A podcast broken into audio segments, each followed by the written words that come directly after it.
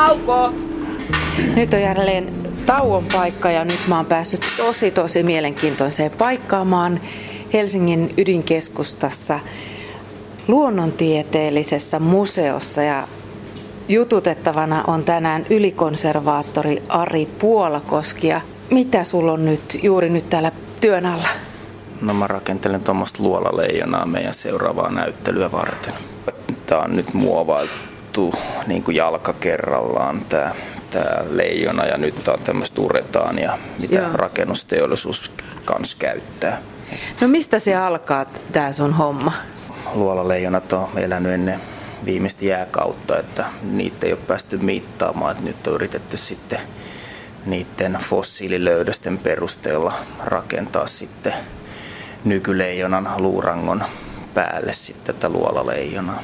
No mistä sä saat ne vinkit ja ohjeet? Sulla on tuolla seinällä useita leijonan kuvia, niistä sä katselet? No niistä katsotaan sitä anatomiaa, että sen verran nyt selvinnyt sitten, kun piti vähän sitä salapoliisityötä tehdä ja selvitellä, että miten ne on eronnut, niin niillä on ollut niin kuin raskaampi tämä etupää, että vähän pidemmät olkapää ja käsivarren luut kuin nykyleijonilla, että niitä mä oon sitten jatkanut näitä, näitä jalkoja ja, ja sitten lähdetään rakentamaan tota vartaloon, niin sitä tehdään sitten vähän ronskimmaksi. No minkä näköinen tästä sitten tulee, kun tämä on valmis? Nyt tämä on tosiaan tätä polyuretaania, niin tuleeko tähän vielä nahka tai karvat päälle? No tulee siihen sitten nykyleijonan nahka, mikä yritetään venyttää, että se sopisi ton päälle. Et mä toivon, että se antaa sen verran periksi, että kun ne on ollut 10-20 prosenttia kookkaampia nämä esi-isät kuin, kuin tämän päivän leijonat. No mitä sä tässä pohdiskelet, kun sä rakennat tätä leijona? Mietit sä, yrität sä jotenkin päästä siihen niihin aikoihin mielessäsi, että minkälainen se on mahtanut olla?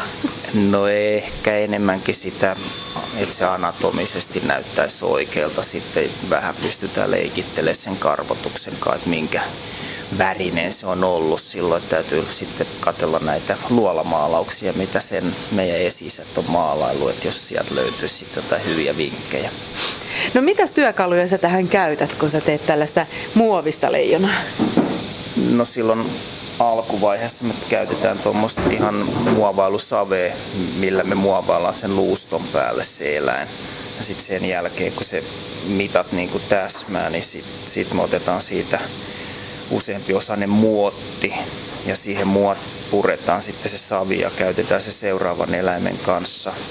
Ja se muotti, mikä meille jää jäljelle, niin sinne me voidaan sitten kaataa tämä kaksikomponentti uretaan, niin se paisuu sitten niihin samoihin muotoihin, mitä Joo. mä oon muovaillut siihen savesta.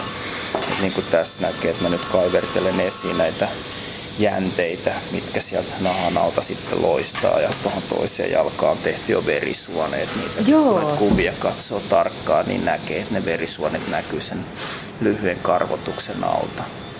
Sitten sulla on tässä porakonetta ja mahtavan näköisiä puukkoja ja joku valtavan iso raspiviila, mikä se on? Joo, täällä kun tässä on ollut tietysti eristysaine siinä, että me ollaan saatu tämä uretaaninen jalka tai se eläin irti sieltä muotista, niin se pitää rapsuttaa sitten se irrotusaine tavallaan pois siitä uretaanin pinnasta, että sitten kun me liimataan se nahka siihen päälle, että se nahka pysyy sitten näissä muodoissa, mitä tähän on muovailtu, että muuten se olisi turhaa työtä, jos se on vaan sitten semmoinen mm. joku möykky, jos ei enää verisuonet ja lihakset näy siellä.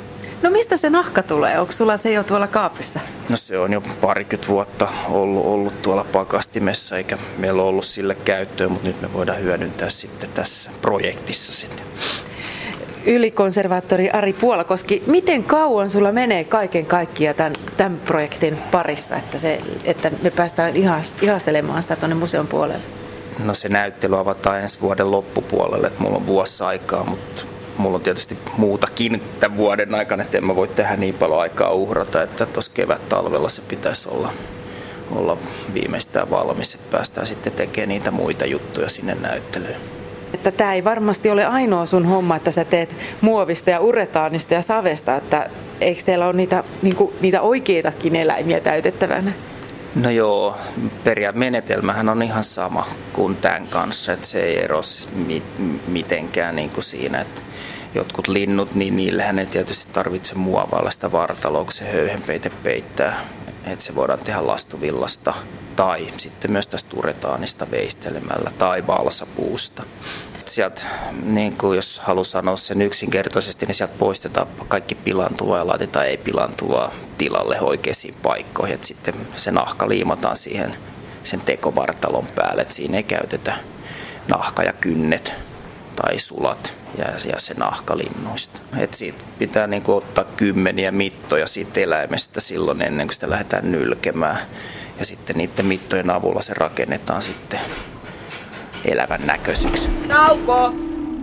Meillähän tulee joku 500 selkärankaisnäytettä, että sitten hyönteisiä tulee tuhansia niin suurin osa niistä päätyy tieteelliseksi näytteeksi, että ei me voida kaikki 50 tilheä, jotka lentää vaikka ikkunoihin, niin täyttää näyttelyä. Että sinne tehdään muutama hyvä ja loppu, loput päätyy sitten tieteellisiksi näytteiksi tutkijoille.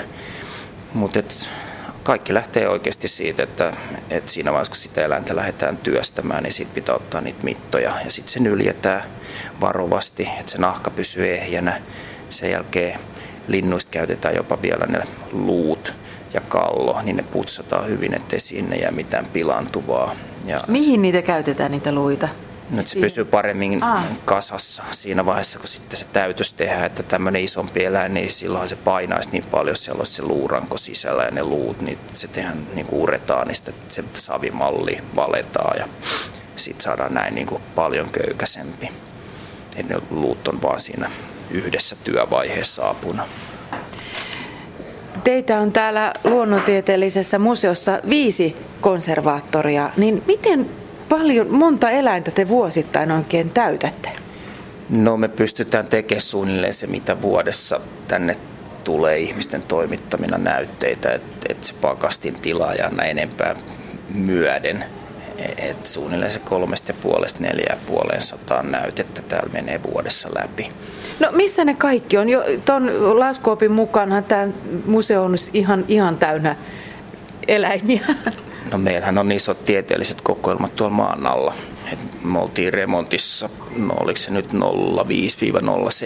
05-07. Ja siinä yhteydessä meille tehtiin muutama tuhat neliöä kokoelmille niin kuin varastotila tuonne maan alle, että ne on, suurin osa meidän näytteistä on siellä noin 10 miljoonaa hyönteistä ja ja, ja sitten näitä selkärankasnäytteitä taitaa olla 340 000. Mutta niitä kumminkin pitää jatkuvasti kerätä lisää, tai ei, ei, sanotaan, että ei kerätä, vaan otetaan vastaan, että eihän me ole tuolla metsässä juoksemassa niiden näytteiden perässä. Miksi niitä tarvitaan niin monia? Sanotaan nyt vaikka tilhiä, niin miksi niitä pitää olla niin monta? Et eikö se nyt riitä, että yksi on tässä näytteillä ja yksi on siellä varastossa?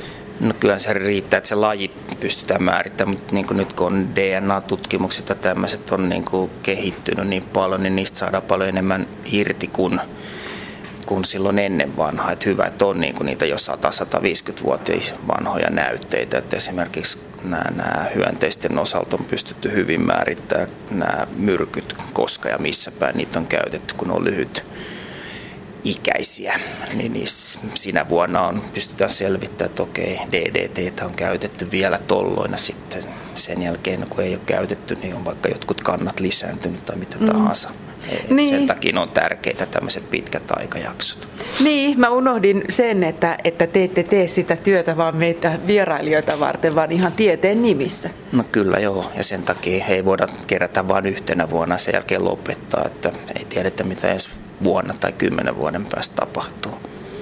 No katsellaanpa vielä tätä sun verstasta. Tässä on tosiaankin tämä luolaleijona tässä keskeneräisenä.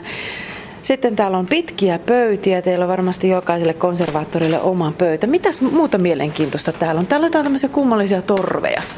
No nämä on just, että se remontin yhteydessä me saatiin ilmanvaihtoa parannettua. Että onko tämä 1900-luvun alussa rakennettu tämä meidän rakennus, niin täällähän oli ilmanvaihto, oli sitä, että kesällä avattiin ikkunoita ja talvella sitten paleltiin ja ikkunat oli kiinni. Eli nyt meillä on siinä vaiheessa, jos pitää tehdä jotain haisevaa työtä, niin meillä on sitten kohdepoistoja saatu tänne ihan riittävästi tämän remontin jäljiltä.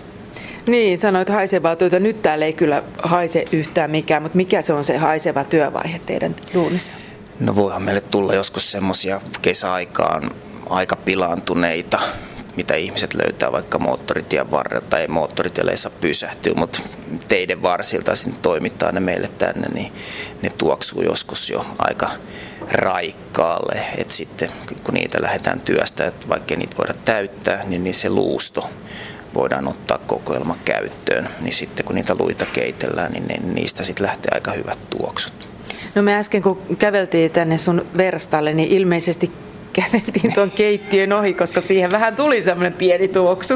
No siellä oli jo suht tuoretta luu, luuta keitettävänä, että ei edes ollut paha haju, että se oli melkein normaali lihasopan tuoksu.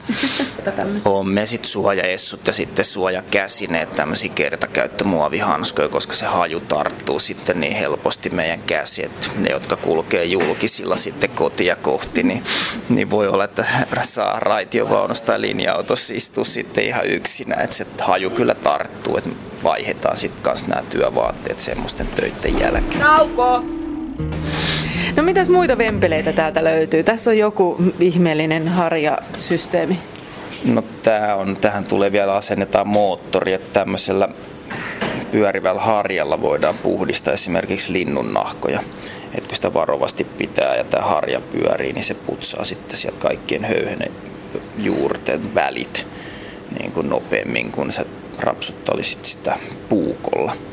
No, siinä on jääkaappi, että saadaan, jos otetaan illalla sulamaan, niin me voidaan laittaa se tuonne jääkaappiin, ettei se ole sulanut liikaa. Sitten meillä on käteispakastin tuossa vieressä, sitten on myrkky- ja palokaappia ja kaiken näköistä rekvisiittaa sitten täällä hyllyillä. Sitten me parkitaan itse tai muokataan noin nisäkkäiden nahat. Siinä käytetään sitten muurahaishappoja, ja sitten itse se parkitusaineita ja suolaa, että kymmeniä, kymmeniä eri aineita meillä on niin kuin käytössä. No sitten on joku karvanen kaveri tässä. Se on jo ilmeisesti putsattu, kun on hyvin siistin näköinen.